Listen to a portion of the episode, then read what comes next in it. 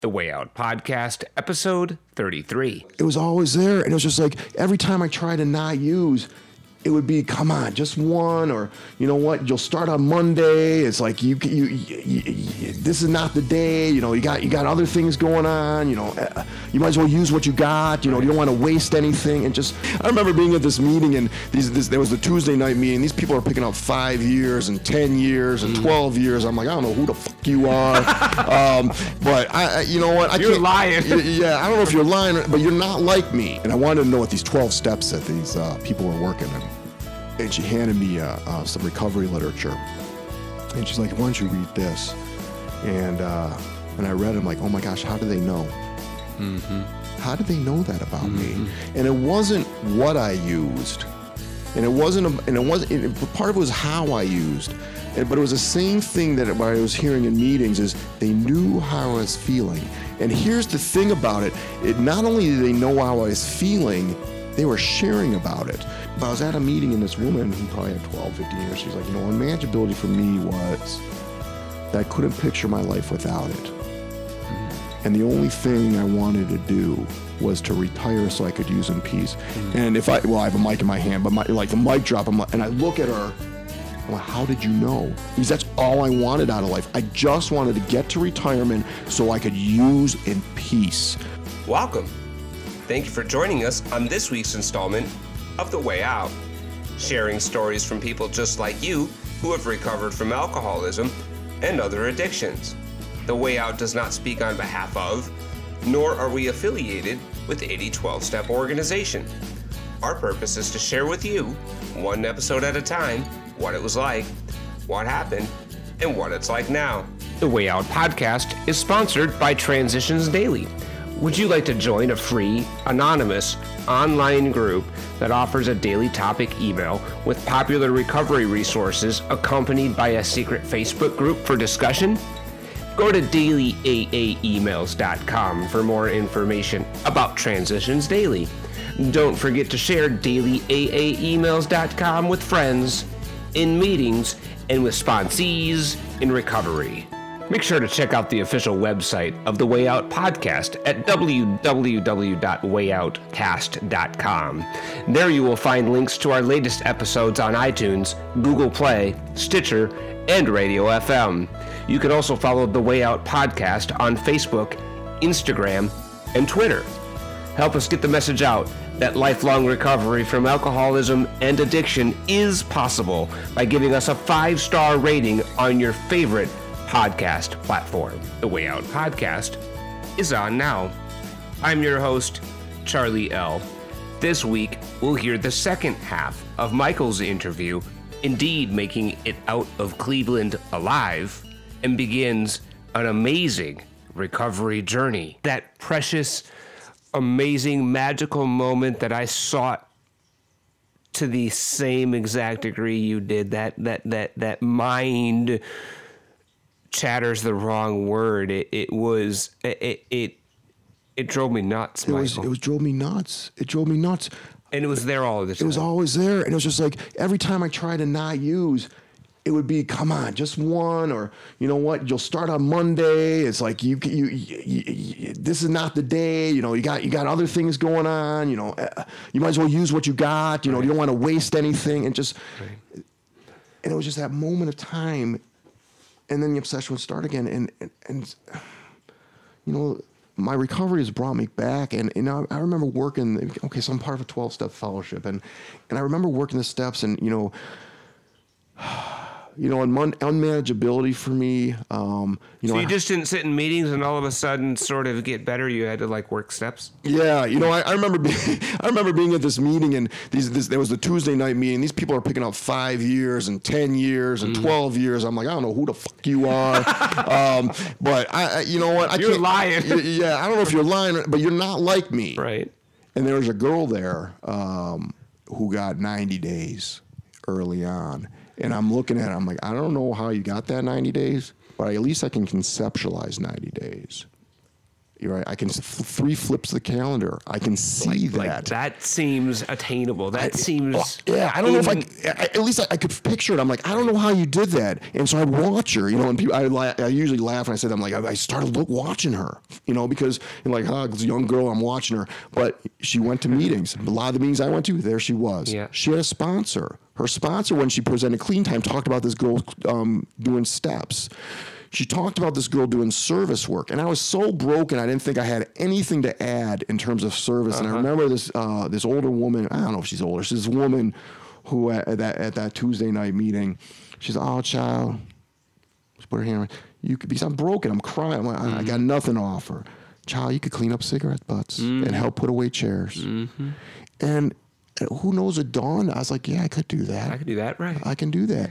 And it was my first inkling, like I can be of, you know, be of service. I can do things.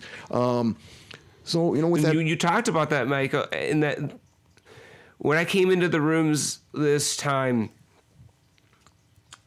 I felt finally a part of. I finally felt like I wasn't different, like I like like you understood me, and that I wasn't alone anymore. Yeah. And Oh. that and that that that isolation, that wicked isolation that I was in for probably fit better part of fifteen years started to melt that day when I went down into that basement and they understood me. there's you know, I in my in my last year or two of my active addiction.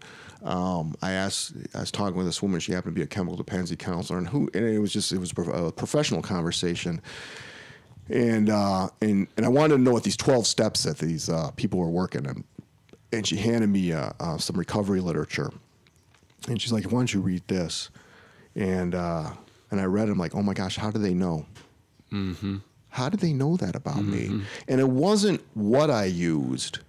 And it wasn't, a, and it wasn't. And part of it was how I used, but it was the same thing that what I was hearing in meetings is they knew how I was feeling. And here's the thing about it: it not only did they know how I was feeling, they were sharing about it.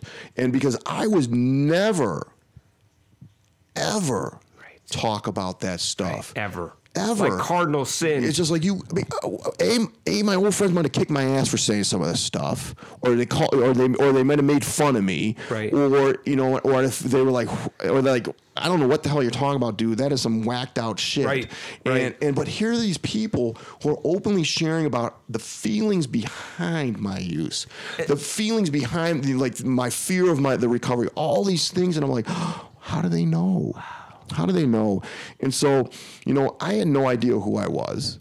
I was a drug user. That's what I do. That's the only thing I knew that I did. I was, I was kind. I, I realized that I wasn't a husband. I had no idea what it meant. I wasn't a dad. I was, a, I was, I mean, I was a sperm donor, but I didn't know how to be a father. Um, I, I had no idea, and you know, and it was when I was working the steps. Is first of all, like with that unmanageability, I was going to say is like, I, I had a roof over my head, I had a car, you know, I had a job.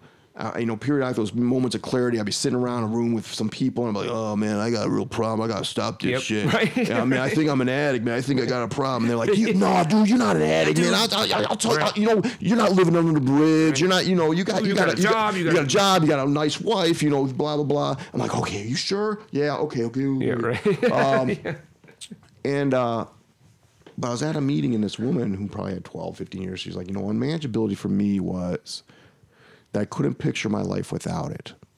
Mm-hmm. And the only thing I wanted to do was to retire so I could use in peace. Mm. And if I, well, I have a mic in my hand, but my, like the mic drop, I'm like, and I look at her, I'm like, how did you know? Because that's all I wanted out of life. I just wanted to get to retirement so I could use in peace. Mm-hmm. That I didn't have anything else. Mm-hmm. I just was, you know, that's That's that's it. it. And I could just, um, and I was like, that was unmanageable. for me. I, I knew I was powerless a, a long time ago. Right. And I mean, I didn't know the extent of it.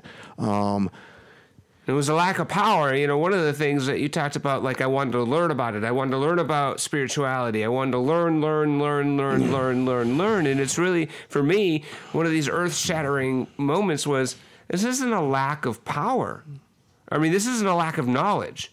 It's not that I don't have enough knowledge, and if I get enough knowledge, I'll be able mm. to use successfully or drink successfully. That's not my problem. My problem is that I'm absolutely 100% powerless over it. So I need to have a power. Yeah, greater, greater myself. And I had no idea the extent that this disease had racked through my body and how it impacted everything. And, and, and I didn't have to figure that out. I hear these people talking about their lives and how their the disease impacted their life and, and how they're working on this and working on that. And I'm like, ah, who cares? I'm just trying to stay off drugs at this point.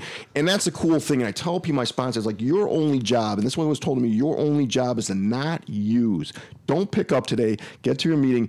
And when that becomes the new normal, when that starts, you're starting to Feel feel more okay, comfortable yeah. with not using. Don't worry, your God will bring the other stuff back in your life that you can work on. You know, it, you'll work on that stuff when the time is right. Right now, your only job, Michael, is not to pick up and use and get to a meeting. And I did that, and I would go. You know, I remember fighting with my step, my sponsor because I really wanted to start the step working process, and he said, "No, I just want you to go into meetings." And we'd go back and forth. And when he finally said, "Fine, if you want to work the steps," I was at the same point. I was like, "Fine, if you don't want me to work the steps," and so I didn't work the steps, and, and he just wanted me to get used to it. Um, because my my job was, my goal was, like you said, was just to get enough knowledge, work these steps, work these damn twelve steps, and so I could use, figure out how to use successfully and move on.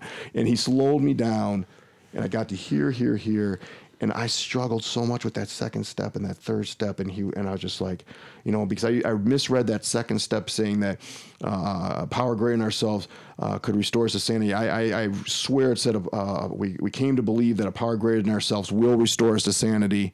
And I was like, will, you know, and, and all of a sudden, halfway through my step working process, I realized it's it said didn't say will, but it said could. Could. And and, I, and it just hit me like a ton of bricks because I because I didn't believe it.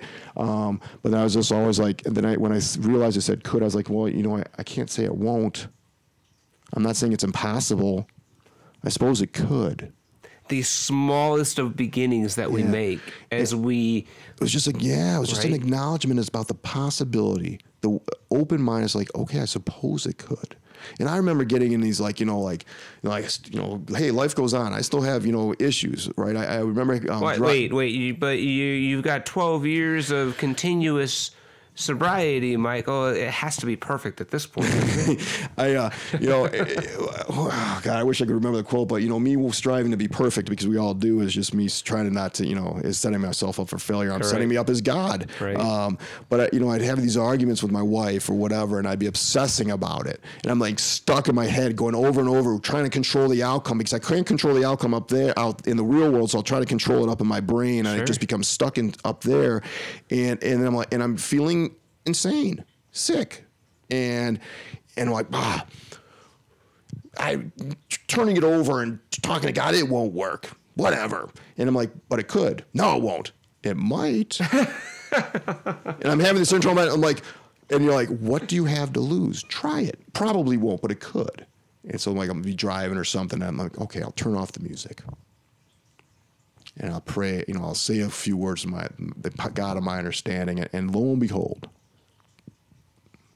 the obsession with you know, like all of a sudden I'm not thinking about There's my argument. quiet. There's a, I get that quiet. That I get quiet, that quiet. that- I'm that restored to sanity, Boom, and, it, and it's not all the time, but enough of the time that it could. And yeah, sometimes it pops back up, and I have to Mm-hmm. do it over again. But that's an action. You're It's an taking ac- an action. I'm taking right? an action. an yeah, th- these steps are action steps, and and then, you know, and I got to the third step. I remember calling my sponsor all the time, and I've gone through the steps, you know, not, not just once. And I, you know, I Mm-hmm. keep working them, and uh, but I get to the, that first time to go on a third step, and it's like, you know. Um, we made a decision to turn our will and our life over the care of God as we understood Him. And I- I'm, I'm calling Him every other question. I'm just bitching and moaning and complaining. I'm like, God doesn't care about me. And, and, you know, I'm just kind of yelling and screaming. And it's like, what am I going to become a marionette or something? And just like, this is some baloney. And, and I had, because I had no faith. Yeah. And, and I remember sitting there and I'm like, and I'm writing. You know, there's a power for me in writing. And I'm like, oh yeah, like God really cares about that bug that just got hit on it by a windshield in, in Iowa right now. And I remember writing that in my first third step. And then all of a sudden I'm like, but who says he doesn't? Maybe he does. I have no idea. That's beyond me. that humility starts to set in a little bit. Like maybe I don't know. Maybe I and maybe know. that's okay. Maybe that's okay. Maybe, Maybe there's just a limited understanding of a God and or a higher power, and maybe that's okay too. Yeah. And, maybe it's okay not to know. You know and maybe it's okay just to maybe try it as an experiment. And it sounds like that's you know, and that's what I did. I said, All right, I'm gonna just run an experiment. Because at this point I had tried everything else. And so I'll just run this experiment. And if it doesn't work, right? Then it doesn't work. No, you know it's and you know my sponsor told me, and, I, and I'm a I, I have a new sponsor now, and I've been working with for now three years. And my first sponsor told me he's like because you know I really struggled, and he's just like you know maybe it's enough about turning your will in your life over that you call me every day still, that you read your daily meditation, that you go to meetings. And that you're working these steps. Maybe that's enough. Maybe it doesn't have to be because that's turning your will over the, you know, that that's that's the the the care of God. You know, that's turning your will in your life over the care of God as you understand. Maybe that's enough. That's all you have to understand that you're you know doing this now, and uh, and that was enough to begin with. Now it's grown and expanded. I mean, I've had some of I've had some of the most intense um, spiritual experiences that I could ever hope to imagine. You know, I was at this conference con- convention in Wisconsin a, a few years ago, and and um, I'm in the I'm in the bathroom after an early morning speaker, and there's this dude there in the bathroom, and I've seen it a couple of workshops. I'm like, who is this joker? You know, and I'm like, you know, I'm judging, and I'm like, whatever. And so we're, we're you know, when we're we're doing our thing, we're taking a piss, and and all of a sudden he starts talking to me. I, okay, well, we, we can talk while we're peeing. That's fine. And we get done peeing. And he's continuing to talk to me. So we're sitting there in the bathroom washing our hands and we're continuing to talk and we're, we're kind of connecting. And he's sharing some things. He's like, oh, I only got three days clean. And we really kind of, we connect. And so we give each other a hug. And you know, people walk in, and only at a recovery convention, Only. only in a recovery convention, only. can you walk into a bathroom and have two guys hugging up on each other, and it's perfectly normal, so- right? and- and nobody even bats no, an eye. No, no one bats an eye. So we, you know, we connect, and this this is the first time. So, and then we kind of get to the main speaker of the night, and there's this voice in my head, and there's over a thousand people in that room. He's just like, you know, go find guy. That's his name. Go find guy. I'm like, ah. Know, there's a thousand people. I'm never gonna find guy in here. Right. It's like go find guy, and I don't know why that I heard that voice to go find guy. And I'm not talking about a booming voice from Mm-hmm. out there or even a subtle voice from out there. There was something within me that says go find guy, and that's what I'm learning in this. That, that little voice, you know, that little voice that told me not to break in those houses. Bingo. That little voice that told me uh, not to steal that lady's purse. Right. That little voice that told me to to- find guy. I'm beginning as I work the strap steps to listen to that little voice better and more often. And so and so I get up. I'm like, okay, I'm gonna go find guy. And I walk around and there he is in the back. Really easy to find. I'm like, hey. He's like, hey. And he has this forlorn look. It's during the clean time countdown. And he says, forlorn look. I'm like, what's going on? He's like, I lied. I lied in the bathroom. I'm like, what do you mean you lied in the bathroom? He's like, I only got two days. I look at him, I hu- and I smile and I hug him. I'm like, dude, you got two days. Man, you got two Two days. You don't just have two days, dude. You have two days. you got two days, and I'm so excited for him. And I'm and, and he's like, and he's looking at me, uh, and he's like, and I'm like, I'm not gonna leave you alone. And I didn't, you know, I didn't realize the impact of those words. And he shared with me later a few times. Like I said, we connected because we got, you know, he's like, when you told me that I wasn't gonna leave you alone, you're not, I'm not gonna leave you alone. He, I believed you, and I stayed with him. And then all of a sudden, um, they got down to clean down countdown and then this dude that he knew kind of came by, swooped him up, and took him to the front. And he was the one who had the least amount of clean time in that room. He got a, and, and so he got a basic text. But uh, the next day, I, I'm about to leave. And so again, it's like I'm listening to that voice, but the spiritual experience I had comes later because I'm, I'm, I'm about to leave. I'm like, you know what? Let's just go look at the merch. I'm like, ah, I don't have any money. I just go look. Go in. I'm like, oh, I'm gonna go in and look. And I run into the guy again. He's like, Mike, I just had them. I, you know, thank you. You know, I really, you know, you know what happened. I, and I went up and and I, and they didn't have a basic text, so they swooshed me up to this room. And there's a person there, and he's like, you know what? Um, my one of my sponsees died like last year. And their mo- their parents and they're young uh, wanted to give give something back to the fellowship because um, and I said you can't we're fully self supporting seven tradition stuff. Right. and and they said well what can we do? And he's like well you could buy a bunch of basic texts and I can give them away. And so they inscribed this little thing. And so guy got one of these books inscribed by this parent you know these fam- this family about the program And and so we connected in the morning. I'm like, maybe this is why I'm supposed to go back to the merch to look. We say goodbyes. We change fo- exchange phone numbers, and I'm back at back in Minnesota. He's in Wisconsin somewhere, Appleton maybe, and and uh, about a month goes by, and I'm like, oh, I should call Guy. And uh, like, ah, he doesn't want to hear from me. Right, because that's my own kind of, Of like that, you know, like yeah. you know, it's like that's always the same thing about my sponsor. My sponsor doesn't want to hear from me, or Right, so and so doesn't want to hear from yep, me. My guy doesn't want to hear from me. Just Right. call guy. And so I call him, and he picked up the phone. He's like, he's like, Mike, I'm so glad you called. I was almost about to use, and I'm like, and so we talked. Wow. We talked, and I hang up the phone, and I'm overcome, and I'm just like. And I call my sponsor and I'm crying. I'm like, dude, I did not sign up for this shit. Right. You know, Right, what the real. fuck is going on, man? This is some bullshit, dude. I did not sign up for that. And me and my sponsor, this is my new sponsor, and we're and I'm just crying, and he's crying with me because we realize that, you know, from how I see it is God That, that- that's a you know they call the God moment. It's just like I'm just moment. listening, and it's just like, and I just felt this, you know, I, part of my recovery was, um, you know, as I mentioned, you know, I was sexualized at a young age and, and exposed to porn, and I had no idea that I was going to have to deal with it. and I didn't want to deal with it, and and uh, and I heard a speaker sharing because this stuff was buried deep, and and uh, she talked about her incest, and, and it's just like, oh my gosh! And then all of a sudden, these feelings started flooding back, and I, and I did a lot of work around it, and continuing to do a lot of work around it. And I was at my lowest moment, and uh, thinking that, you know what, I will never find any relief. I will never find any relief. And I finally got honest with God, and and I said, I think this is bigger than you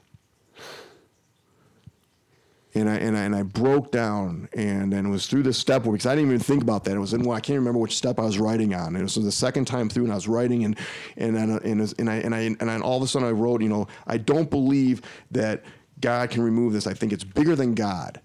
And what does that mean for my whole recovery? And I'm scared. Hmm. And I was like, "Oh my gosh, where did that come from?" And I dropped the pen. Mm-hmm. And, I, and in that moment, I I, I. I, I I just said, "God, I'm scared. I think is this really big?" And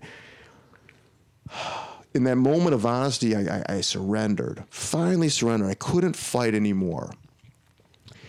And I felt the only thing I can say is I felt this spiritual embrace that I was hugged. You know, I was hugged. And it wasn't by any person, but I felt okay. You know, so that third step for me is just such a an amazing thing that turning my will and my life over to the care of that I'm in the care of a higher power.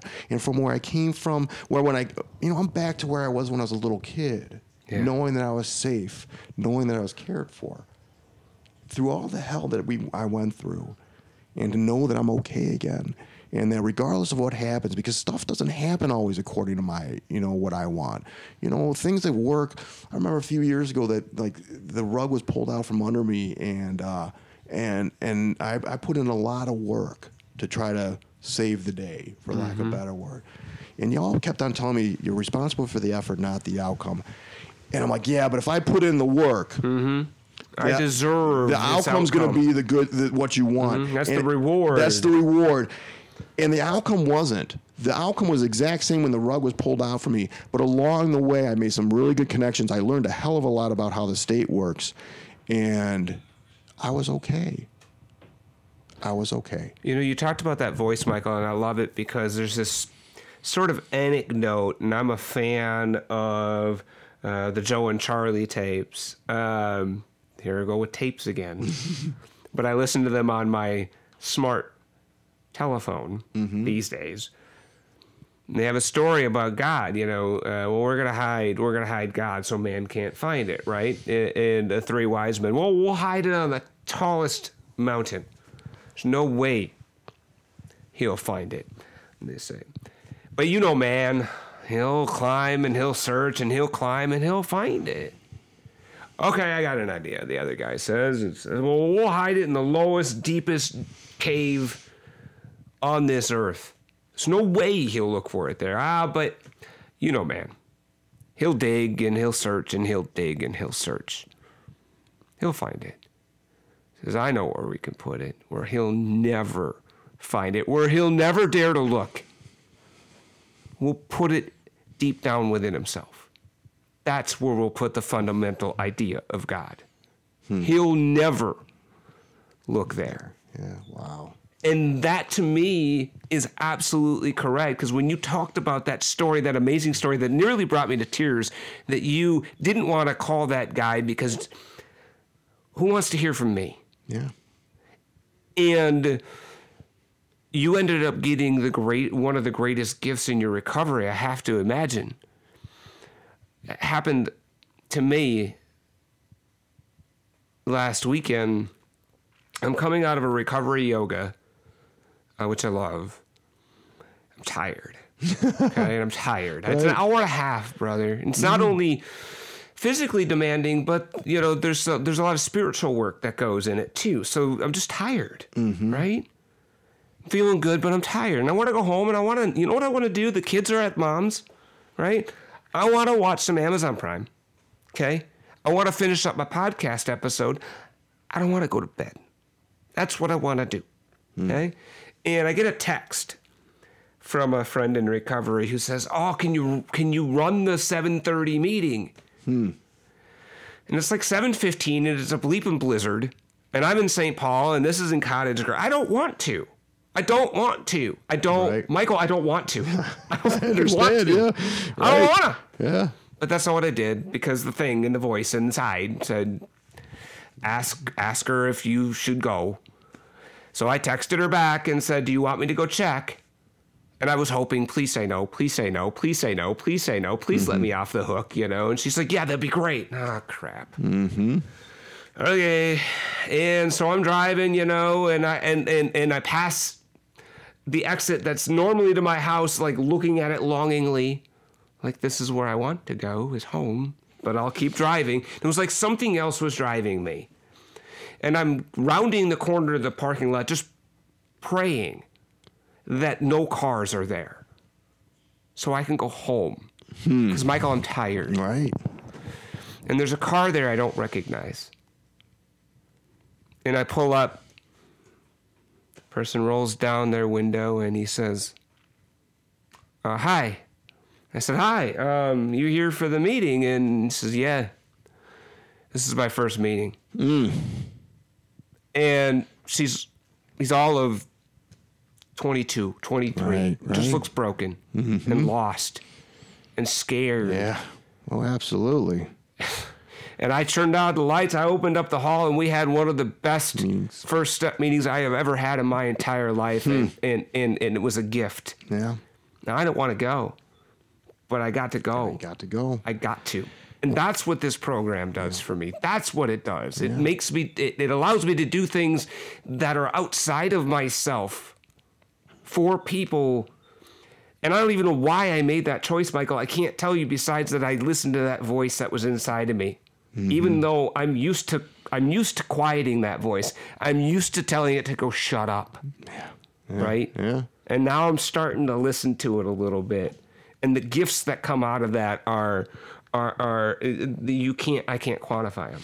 You know, I was up in uh, Sartell, Minnesota, a couple of years ago, and I and uh, I'm kind of th- and I was, I was asked to share it at this event, and so I'm driving up there, and my spon- my my sponsor I have now said, you know, there's a- you, everybody has the same experience when they share their story. You know, there's a story they want to share, there's a story they do share, and then there's a story they wish they had shared. Yeah, right. On the way back, and so so I'm driving up there, and I'm like, okay, I'm kind of getting my mind together about what I'm going to share, and and um, you know, it's going to be a generic share, you know, my my use and my you know step work, and my you know. What it was like, what happened was like and, and, and it was, you know, I shouldn't say generic, but it is, it is what it was. And, and I get up there and I've been working on the steps uh, another time through, and I'm working on the, kind of my past and, and, and um, you know, the, what I would say the core. You know, one of the things I, I you know, learned and um, you know, you were mentioning it before, when I stopped asking why, you know, I was like, why am I this way? Why? It's like, you know, all of a sudden I start getting better and, and, and I stop, you know, but the step working guy, step work has helped me learn who I was and, and how I clicked. And, and I had come off in, in, in being, being in recovery, but I've awfully come awfully darn close to uh, sabotage and ruining the life that I have. You know, in my recovery, now, now I'm, I'm a father of a, a daughter now, and then my recovery, I have a beautiful son and daughter. I'm learning how to be a, a parent. I'm involved. I'm a, I'm, a, I'm a good husband. but at the core of my disease, you know, feeling loath, loathsome and, and this and that, that, um, that I, I want um, positive uh, female attention. And I'm like a kid in a crack house that if I get that positive female attention, I might just, you know, start using, right? And I and I and I had a recent episode like before I went up to Sartell a couple months ago where what started off as har- harmless flirtation started moving down a dangerous way that I wasn't comfortable with. But finally, I got honest about it before anything actually happened. And my my my, my sponsor said, "You cannot go back to that grocery store." And before you go back to that grocery store, you know, you gotta you you gotta call me. And I'm like, ah. so I did, and I followed that. But so I'm going up to Sartell, and I'm like, you know, I'm just gonna tell this just a you know my, my story. And another story came out, and it was a story about um, my addiction and how it played in my life uh, in a sexual way, um, in terms of seeking uh, approval you know, I'm not I'm not going through my sex life, but I'm just seeking approval, mm-hmm. and the danger that that comes to, and then how the step work has kind of enlightened me to these things, and and and I'm just kind of sharing, and I and I and and and, and it comes to a, a an end, you know, um, and I'm kind of in my mind driving home. I'm like, oh not really sure where that came from. Mm-hmm. I mean, it came from me, but I'm like, ah, that's not certainly not the story that I was supposed to share. Mm-hmm. supposed to share today, mm-hmm. but it is what it is, and I'm feeling a little bit embarrassed because it's not stuff I was Exposed, used to talk. Sort Exposed, of like, yeah, raw, right? Yeah, vulnerable, vulnerable. I'm like, I can't believe I was just, just shared that shit, and and um, and a couple months later, I'm at the convention, Minnesota convention, and this guy was there, um, who I'd seen around. You know, he'd been around for a while He's like, hey, Mike. And I'm like, hey. Um, he's like, can we talk sometime? I'm like, yeah. I was like, actually, I'm sh- I was asked to share on 10, 11, 12. Um, why don't you come and we can talk after that? He's like, oh, yeah, that's great. I got nothing. I'll come listen, talk 10, 11, 12. And uh, so we get, I get done sharing, and and um, and then we go talk. He's like, Mike, yeah, I was in Sartell that night. I was like, yeah, I know. He's like, thank you. And then he proceeded to tell me his story. And he's like, there, you're the, there's only one other person who knows this in the rooms, and that's my sponsor. And I just want to thank you, right? And it's just like when we share, when we share our honest truth, when we share that, we don't know who it's going to impact. And and you know, and you I don't, gave that gift. He he does. He, then he felt like he wasn't alone. Like, oh my God, I'm not alone. I'm not oh alone. my God, oh my I'm gosh, not alone. There's another person, and you know, just like the, these other people have the courage to share something, like just like the, the girl who shared about her experience, and I'm like, whoa, and it kind of clicked in my head. What was it was just like, you know, and I've I've come back and I've, I've thanked that woman um, about so, you know you you may not you may not know it, but thank you. Just like this guy at this convention, he's and we we had this long conversation. We are forever connected now. Yeah, you know, he's up in northern Minnesota. I'm down here in the Twin Cities. We are forever connected. I'm forever connected to Guy. Right. Right. It doesn't right. matter what happens. We Never, are forever right. connected because we connected at the heart. We're connected by God. And and uh, you know, I, have had these little these not just little experiences, these experiences that I I just got to get out of the way. Yeah. And uh, it's not easy. It's not always um, the smoothest. Um, but I get, I get out of the way. You know. It's scary, right? Yeah, it's scary. I you know I, when I first got clean um, I, I, so I, I, was working in a, recovery high school. I work mm-hmm. in a mm-hmm. recovery high school. I work with uh, young people, high school students who are in recovery, and and I'm actively using, but I don't really know. Kind of, yeah, I'm not. I'm not really sure about what I do. It's on the right. weekends. It's right. after school. Right. I think I got it handled. Well, this is a part of. I've just got like, my yeah. This is my this, this yeah. is my professional world, and this is my private world, and the two are mutually exclusive, Correct. and everything is fine. Correct. And I get clean, and I'm like, I'm like, well, I can't go to the, some meetings because that's where the kids are, blah blah blah. Right. And I'm like, well, what are they going to do with a teacher that only has at this recovery school only has 60 days? And right. I was so filled with like shame. My sponsor's like, it'll happen when it happens, and so on and so forth. And and um, was celebrating six months or nine or nine six months or nine months, and and I really wanted to present. He, you know, it was really important to me for people to present my cleanup. He said, you know, at that, and and he's like, well, we can go to. That. I can't go to that meeting. He's like, why not? I'm like, because there's a lot of my students there. Mm-hmm. He's like, it'll be okay. That's the only if we're if I'm going to present. That's the only time. And uh, and he's like, I know you are scared. I know you're scared, and uh, but it'll be okay. You just have to trust the process. And so I went, and it was okay, you know. And and the, the students hug me. They like right on, you know, and glad you're here. Um, and, and and life went on. And, and after I had about, and it's weird because people had uh, made inclinations because like you know I wasn't good in school, but I, you know one of the things that the um, being in the hospital taught me is that I need to show up. I need to do what I need to, supposed to do. You know, I need to get out of bed at a certain hour. I need to clean myself. I need to put on clothes. I need to brush my teeth. I need to wash. I need to eat. You know, I need to take care of those just basic maintenance things, and I need to show up at my job. Right. Right. And I need to, you know, and I, um, and be responsible. And um, and so I was good. I was a good worker. And so there's some things saying, oh well, you know, Mike, you should be the director, and I'm still actively using it. And thank goodness I never became the director at, at that point. But after about two and a half years of being in recovery, you know, uh, my superintendent pulled me in and it's like, have you ever thought about it being a director of one of our programs? And I said no, and and I'm like, nope, I'm not really interested. I love to teach. It's where I what I do. And, and I was like, well, I suppose if an opening happened opened at the school that I'm at, I'd consider it. And about a month later, he's like, we'd like to offer you the job of being the director. I'm like, mm, I'm gonna have to think about it. and he's like, and it, because I really I enjoyed what I did, and and and Right. and, and that was too much. That was too much. Yeah. I don't like to, to make. I, I don't like to talk to people. I don't really like parent. And it's like, mm, In that student sort of one-on-one. and, and working with, in the classroom with just the kids I'm good at, but all this stuff that's not me. And uh, and I'm like, well, let me let me give you an answer like a week from you know in a uh, week from you know today, with week from Thursday, and by the end of the week next Friday. And he said, nope, you can tell me on Monday. And I'm like, oh. So I talked to him, well, maybe I'm supposed to. So that's what I did. And I learned how to grow in this position. And so now I'm the director of this recovery school. I've been the director for 10 years. Um, I'm good at what I do. Uh, you know, I, professionally, you know, eh, and not that this, that, oh, you know, the, the, that, you know, people guarantee this, but it works, that, you know, but it's like, I'm, I'm the I- I'm the part of the executive council of the Association of Recovery Schools. You know, this national organization that helps promote recovery schools. You know, I can't tell you how many times I've been to DC now to do advocacy work. I, you know, I do all these important.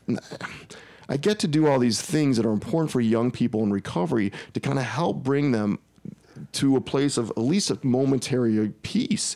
And I never expected. I was in Norway this year. People in Norway like we want to learn about recovery schools, and they. I went to Norway with my family. So just- cool. Yeah, who whoever thought? Right, I was. I was right, supposed to. I wasn't even right. supposed to get out of Cleveland Right, alive. right, And it's now here I'm going. even Now here I'm going to Norway, and I'm going to DC. You know, and and it's not like, but I get to work with young people in recovery, and I don't. Where my life used to be so compartmentalized, you know, work, family, Right. my use. Yep. Just everything Yep. was compartmentalized Yep. and so Yep. I try to control in so many different Absolutely. ways. No one can know, no one can know and just Correct. now my life just seems so connected.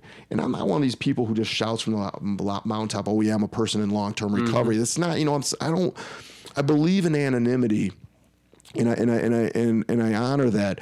But I love what the younger generation is doing. What they don't they don't care. You know, they're telling everybody. Yep. I'm just not there yet, which is okay. Yeah. Um, but I get to my life is it's it's whole, and it's not like the place I work is for my recovery. Um, I mean, I get to be of service even in my job. You know, my recovery happens outside of my of my workplace. Um, but when a young person is struggling or going through something, I may have, be able to share a little bit of my experience, strength, and hope, Right. and let them know, you Right. know, that hey, your only job right now is not to pick up and use, Right. and you haven't been doing that for sixty some odd days. Wait, a, that's amazing. big deal. It's huge, and you know, Because all the- we don't do that naturally. we don't Like- do like that, that's naturally. not- we're, we're, right. we're, we, We're we, our natural is to use, Use. you know, and that this disease wants us dead, Correct. and it'll settle for us high. Correct. And it's just like that's our natural, and you you've been going against that grain for now sixty some days or whatever it might be, and I'm like, right now, hon. I mean, right now, you, your only job is not to pick up and use, and when that becomes your new normal. When you become more comfortable in not using all this other stuff, Right. you'll have an opportunity to take care of in its own time. You know, give yourself a break. You know, I didn't become addicted in one day. We'll be right back with the second half of part two of Michael's interview for this week's edition of Recovery Revealed. Recent work with a sponsee on Step 11 has brought back into focus the gravity and importance of a step that is 100% focused on a daily practice to grow spiritually in my own life and recovery. Sought through prayer and meditation to improve our conscious contact with God as we understood Him, praying only for knowledge of His will for us and the power to carry that out. The language contained within the step itself emanates a dictate that despite what I want to have in my life, despite what I think I'm entitled to, and despite how good I think others may have it, the main goal of my spiritual journey is twofold. First, to improve the way I communicate with my higher power, which means asking for help or praying, and listening or meditating. And second, that despite my natural inclination to think I should be, have, or feel a certain way or thing, ultimately, I have to continue to surrender to what God's will is for me, not mine, which is like a continual step three.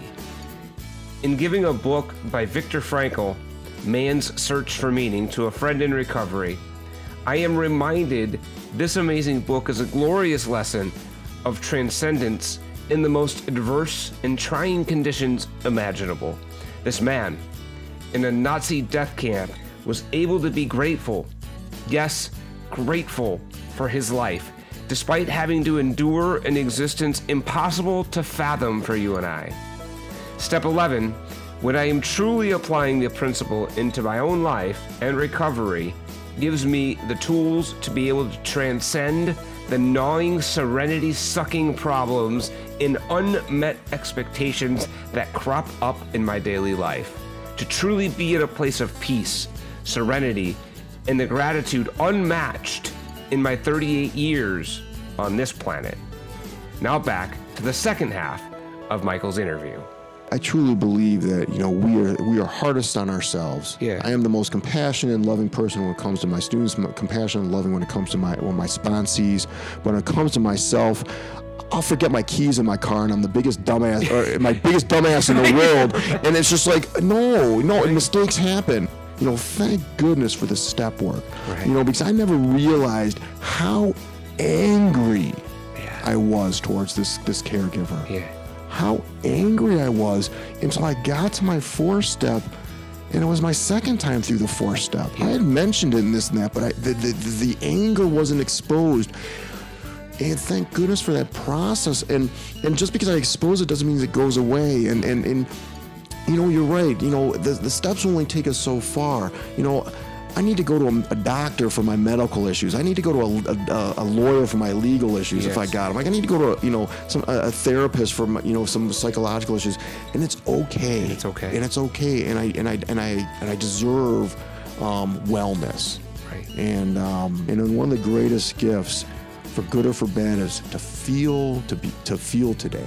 The good things, the not, the indifferent things, and the bad things. If I don't, and if I don't, if I try to cheat myself from like, those experiences of pain, like I don't want to feel. It. It's not like I'm searching it out, but if I run from it, I'm cheating myself of the life experience. You know, for so long I was part of the what I call the Walking Dead. I was one of the shadow people. I didn't I didn't exist in this world. Right. I was just there. I wasn't part of life. Mm-hmm. I ran from it every chance I got, which was all the time. And for me now to be a part of life, you know, I can be in a room or at a, out to dinner or whatever, and someone is sharing with me, and I can feel what they're feeling. I have empathy, you know, and and uh, some there's days that um, I am so overwhelmed by gratitude, and it has nothing to do with anything that's going on. All of a sudden, I just feel so grateful to be a part of life that the only thing that my body knows what how to do is to cry, and the only thing my mind knows how to do at that moment is to thank God. It's just like And amazing you say that that give yourself a break, right? Like you know, the one of the one of the sort of and a lot of aha moments, right? But I had the ability to, when I accepted, finally accepted my disease and my powerlessness, I also accepted that I needed to have some therapy Yeah. Yeah. from a professional. right. And that's a powerful tool as well. And, I, and my therapist said, and she uh, uh, at, at Hazelden, which is great, um, you know, sort of understood the recovery piece too, right? So that, you know, you talk about that connectedness and that spectrum. So this therapy was really well integrated within, you know, the program that I was just starting to try to work. And, you know, I had the uh, similar trauma to you, Michael, and it's funny you say that, and I use funny in not the right context to be clear. But um, I also had an experience with a cousin of a sexual nature when I was. My mom was sick. She was sick. She was in the hospital for extended periods toward the end.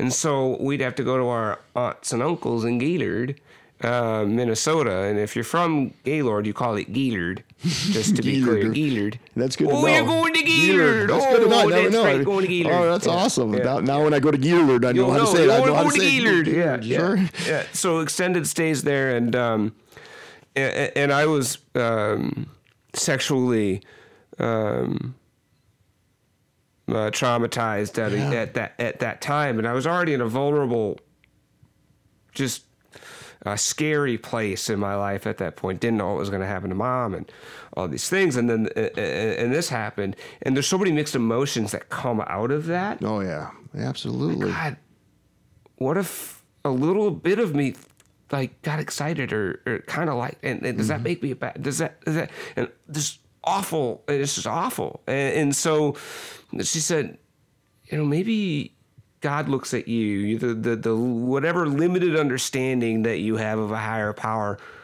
What if that happened to your son? How how what would you say oh.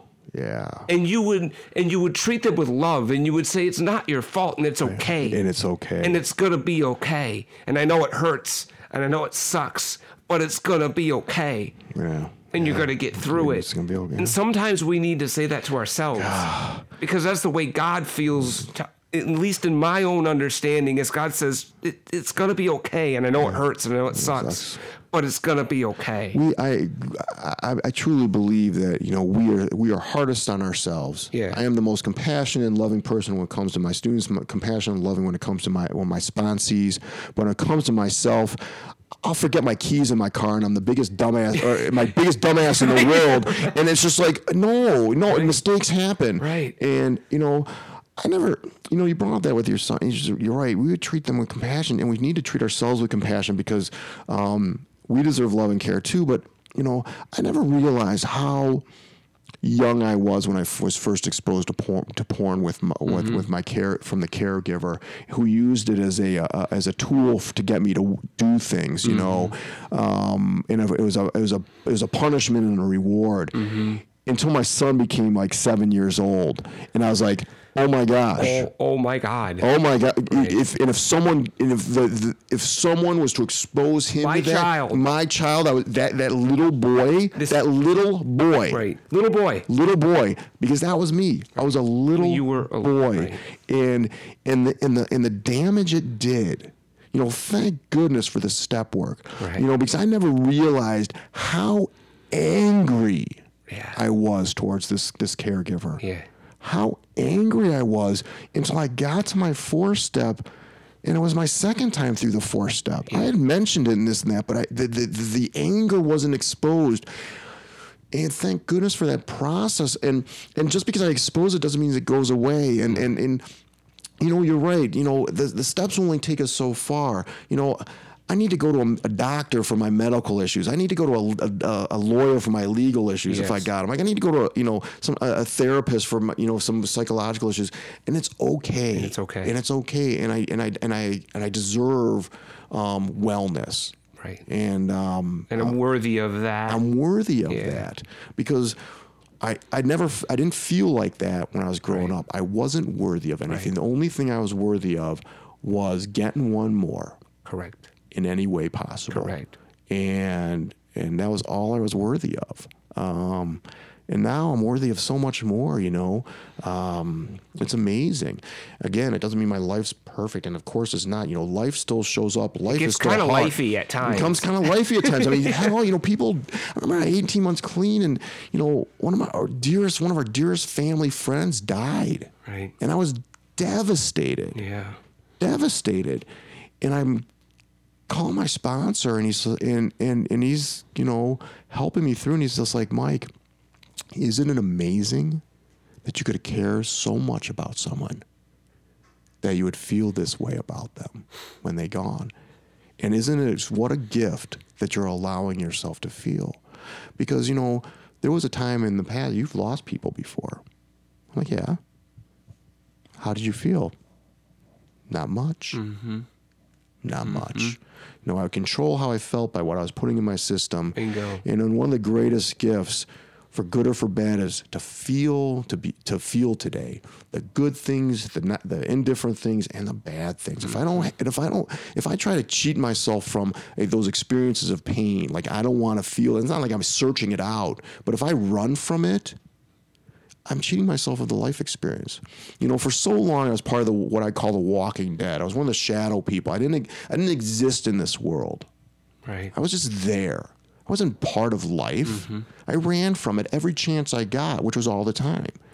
And for me now to be a part of life, you know, I can be in a room or at a, out to dinner or whatever, and someone is sharing with me, and I can feel what they're feeling. I have empathy, you know, and and uh, some there's days that um, I am so overwhelmed by gratitude, and it has nothing to do with anything that's going on. All of a sudden, I just feel so grateful to be a part of life that the only thing that my body knows what how to do is to cry, and the only thing my mind knows how to do at that moment is to thank God.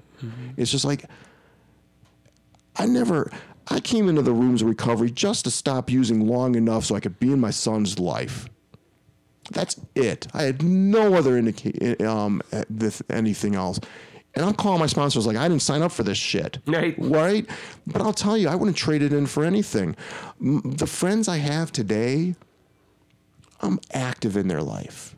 I'm a part of their lives. They count on me.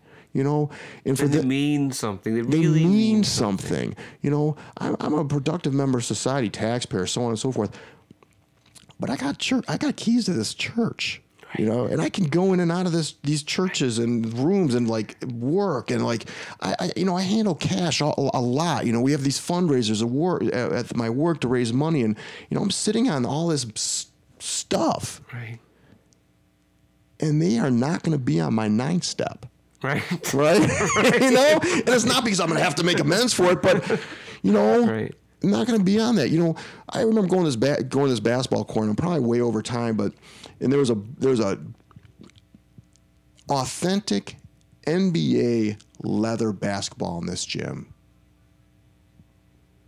And I'm in I'm in recovery, and I got a couple few years, and I wanted it. Yeah. I deserved it. Yeah. I loved to play basketball. I never knew I liked to play basketball. Something my recovery brought to me, just like I never knew I loved riding motorcycles. But my, some of my recovery, I, you know, I get to learn what I like. I love country music. Who knew? Isn't it amazing? I, I, I love it. And it's just like, and, and no one's gonna make fun of me because I like, you know, this backwoods, like crazy country music. But it's just like it's who I am, you know. Right. And and and it's like, but I see this basketball and I want it. I'm like, no, dude. You're in recovery now. You don't be stealing, Right. and and so I, and I leave, and I'm like ah, and I call my sponsor. I'm like, really want this bag? Well, It's not yours. I'm like, I know, and I'm just telling you, and that's what we do. We just share, and it's not. There's no judgment. It's just like we share, and so we don't have to act out. That's it's right. as simple as that. As simple That's as the same, same message as when I got it came into the rooms. Share when you want to use because if you share about it, you probably won't- Loses its you- power. It loses its power when I keep when I keep it on inside, or I think I got this. As soon as I think I got this, I'm getting myself in trouble. It's over. It's over, and I get become locked and loaded. But and so I come back the next week. We play basketball, and there's the basketball again. I'm like, ooh, see, no one brought it, no one came in and took it. It's Clearly nobody clearly, wants clearly this. no one wants it. It's mine. I'm like, no, dude, it's not yours. You know, and I leave, and I'm talking to my sponsor again. He's like, well, you know, uh, and uh, and I get back to the third day, you know, this next week, and it's gone. So I think your sponsor must be part of the Peanuts parents gang. That's the way that you. yeah. And so, so it's like, you know, and it's not there. And it's like, thank goodness. It's like,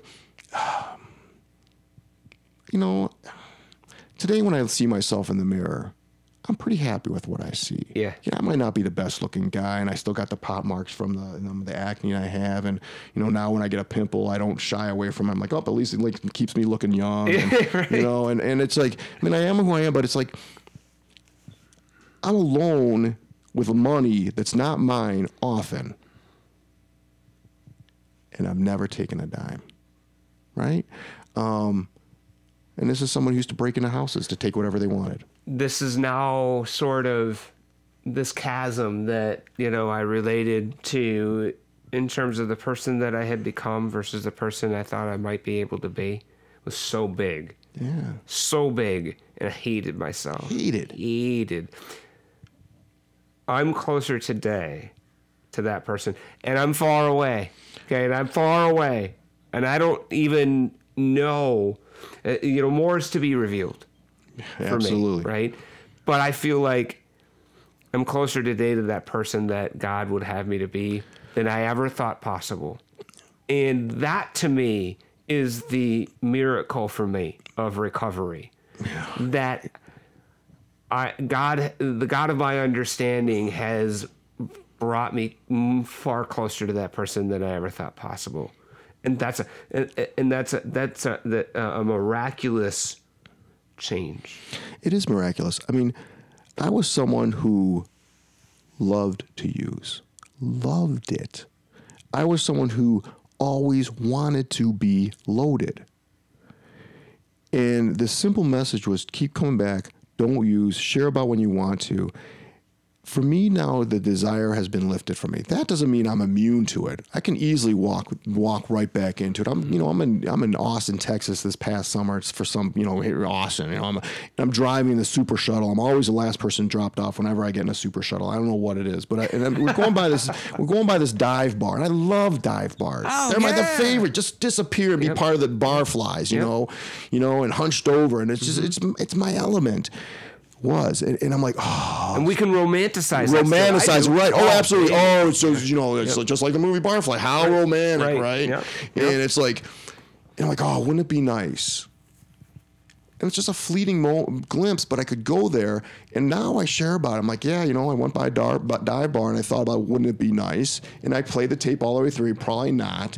And i go to a meeting Right. And I know, share in about Austin, it. Texas. I share about it. I'm in Austin, Texas. I get to meet new people. Right. And it, it's just kind of my new mode of operation. I heard some great things, and and I, you're right. I'm I'm closer to.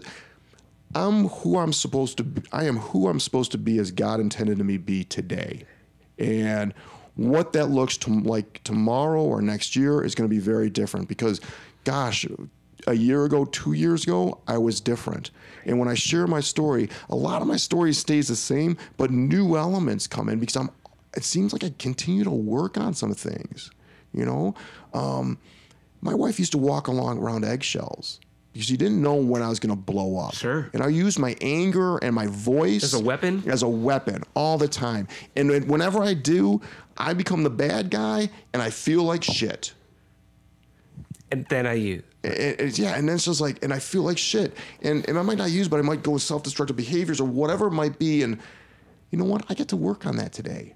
I'm not I'm not using my voice as a weapon nearly as much. My wife will be the first person to say that she does not walk along uh, uh, on eggshells. We have a we have a great relationship today. You know, it's still getting better. I didn't know what intimacy was. And Real it- intimacy. and I'm not talking about intimacy, having sex. I mean, t- sharing about, talking about what I want, what my desires are, what I like, what I don't like, sharing from the heart, Being vulnerable. being vulnerable, saying I hurt, or you that when you said that that hurts me. Mm-hmm.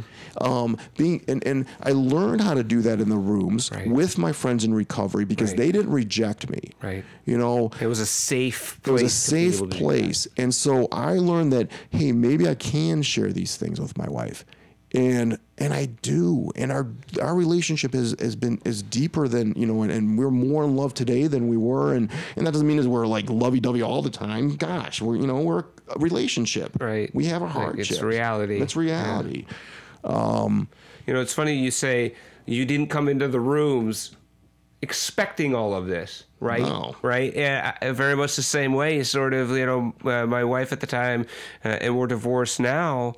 Um, I was just going so that she wouldn't divorce me. Yeah. You know, that's why I went. And I cried like a baby in that counselor's office and ended up surrendering to my disease, which was not in the plans. Not in the plans. That was not in the plans, Michael.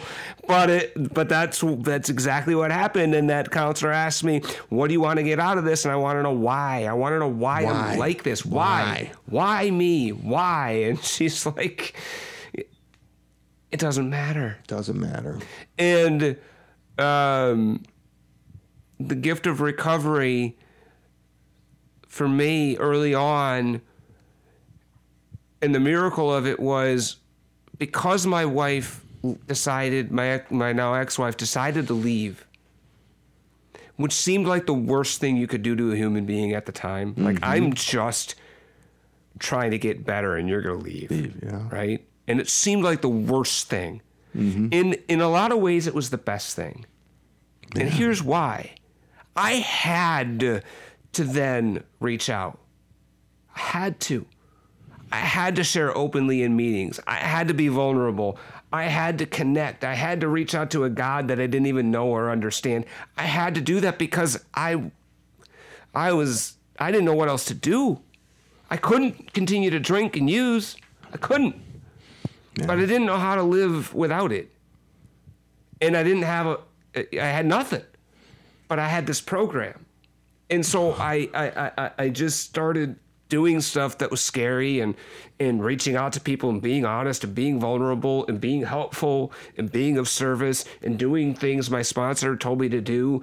And I came out the other side and, and like a year later, sort of I had this sort of head down mode, like, you know, work through the steps and just do the next right thing. And, you know, and I came out of this and I have a host of friends that I really love and care for and that really love and care for me. Yeah. And I have um, uh, the ability to be a sponsor and I am a sponsee and I have a relationship with my children I never thought I would have. And I, these are all amazing gifts right? That I don't think I would have if life was any different. And so I'm grateful.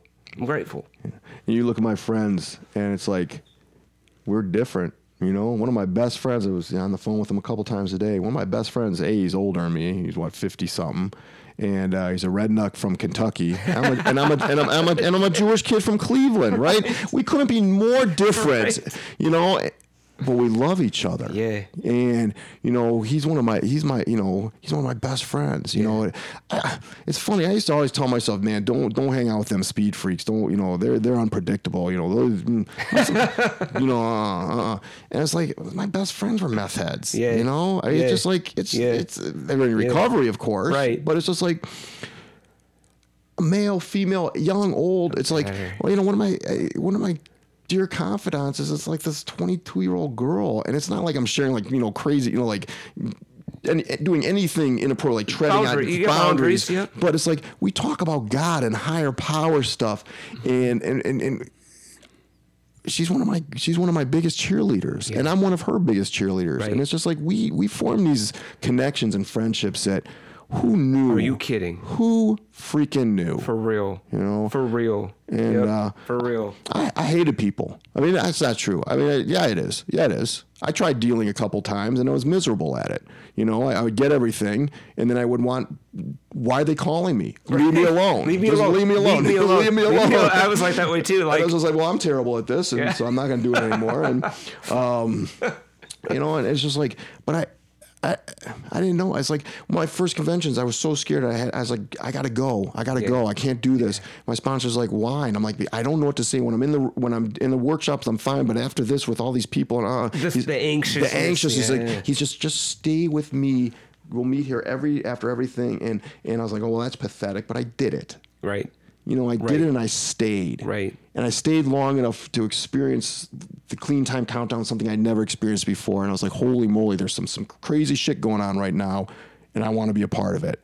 You know, And he always mar- uh, makes a point of. He's like, I got to see you every year at these conventions. And it's just so amazing what you do now compared to that person when you first came to these conventions. You know, you were like Mr. Social Butterfly. I'm like, yeah, up until about 10 o'clock in the night because then I'm done. I just want my milkshake and I want, pumpkin, I just yeah. want to go get my milkshake and I want to go to bed. right. And uh, because I'm tired, because I'm still an introvert, Yeah. right? People still exhaust me. Me too. But that self-centeredness where like everybody, I think everybody's judging me.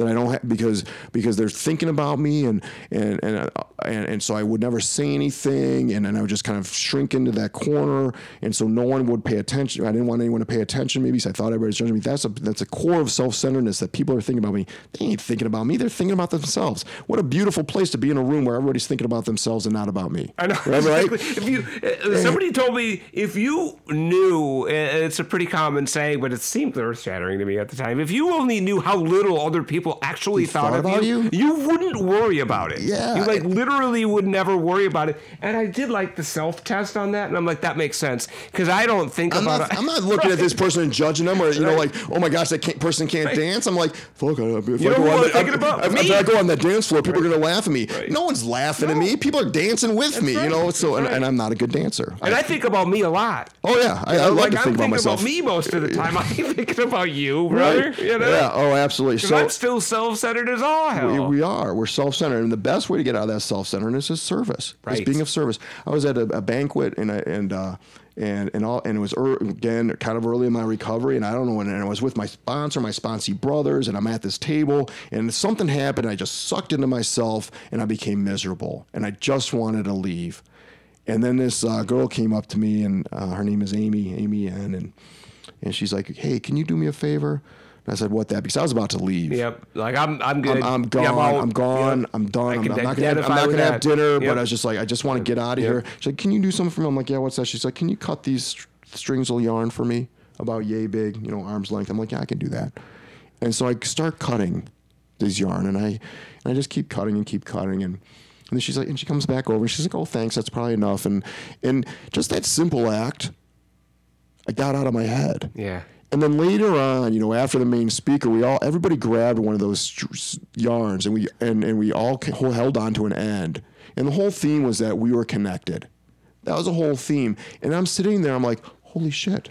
Because it was kind of cool. But then all of a sudden, dawned on me, I'm like, I was a part of that. I did something. I did some, was a part. I was of. a part of this, and it was, but it was that simple act in that moment of being of service because someone asked me to that it got me out of my head just for a moment. Right. Get got me out That's that long sweet relief, right? That sweet relief. It was that quiet. It was that it was that Mm-hmm. quiet that I was listening to because I was so stuck in my head that it was so noisy and so overwhelming that I couldn't get out of it, and I experienced that silence. yeah. You know, I experience the silence. I get the same silence when I pray. I get the same silence when I uh, meditate. Right. And you know, and that's you know that's my 11th step in action.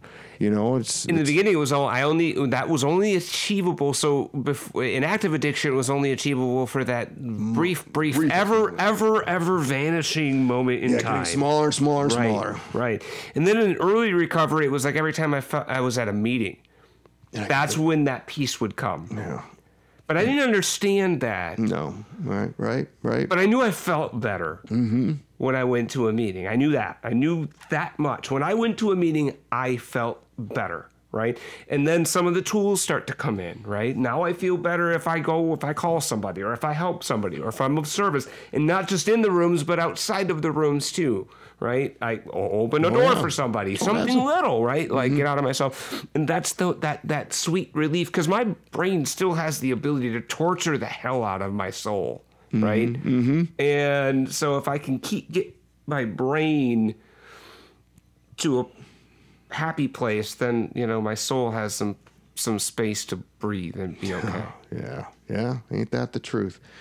Yeah. but it's not a perfect science. So, Michael, if somebody's new and they're listening to this podcast and they're scared, they don't they don't know what to do. They're they're they're maybe at that point where I was at, that you were at, where they know they can't continue to drink or use whatever that DOC is. They can't continue to, the way they're going now but they don't know what to do and they don't they, they, they don't know how they don't know that what would you say?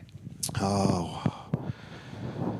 Well, at first I would say that you're worth worth it. You're not you you are worth not using for you deserve um, life without it and and that it might and it doesn't have to be more than just for today but you know there's I would certainly a call even if you've done one of the 12 step fellowships call and find a meeting start there. Go today you know strike while the iron's hot.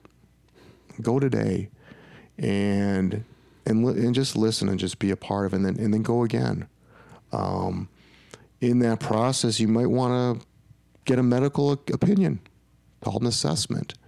And if you live in Minnesota and you don't have insurance, it's called Rule 25. And each state has a little different, um, little different uh, ways of doing things. But if, but if you if you think you need treatment, give yourself that gift. And because that's just you know that's 28 days or whatever it is. Just take it, give yourself that gift. And but know that if you can't, you don't have to. There are people like myself and other people who did the old-fashioned way.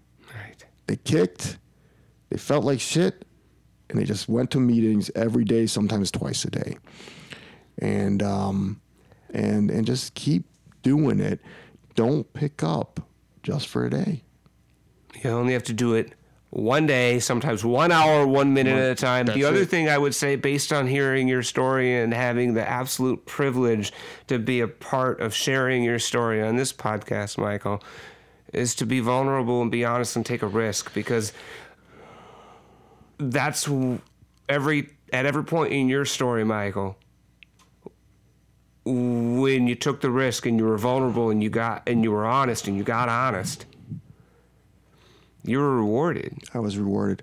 I, you know, um, the first person I ever shared with that I was uh, um, molested as a kid by a family member.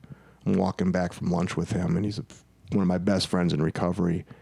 And we're sharing. I knew that he had been, and um, and I can't remember what we were talking about, but I paused and I stopped walking, and he looked at me, and he kind of gave me that head nod, like it's going to be okay, and and I shared,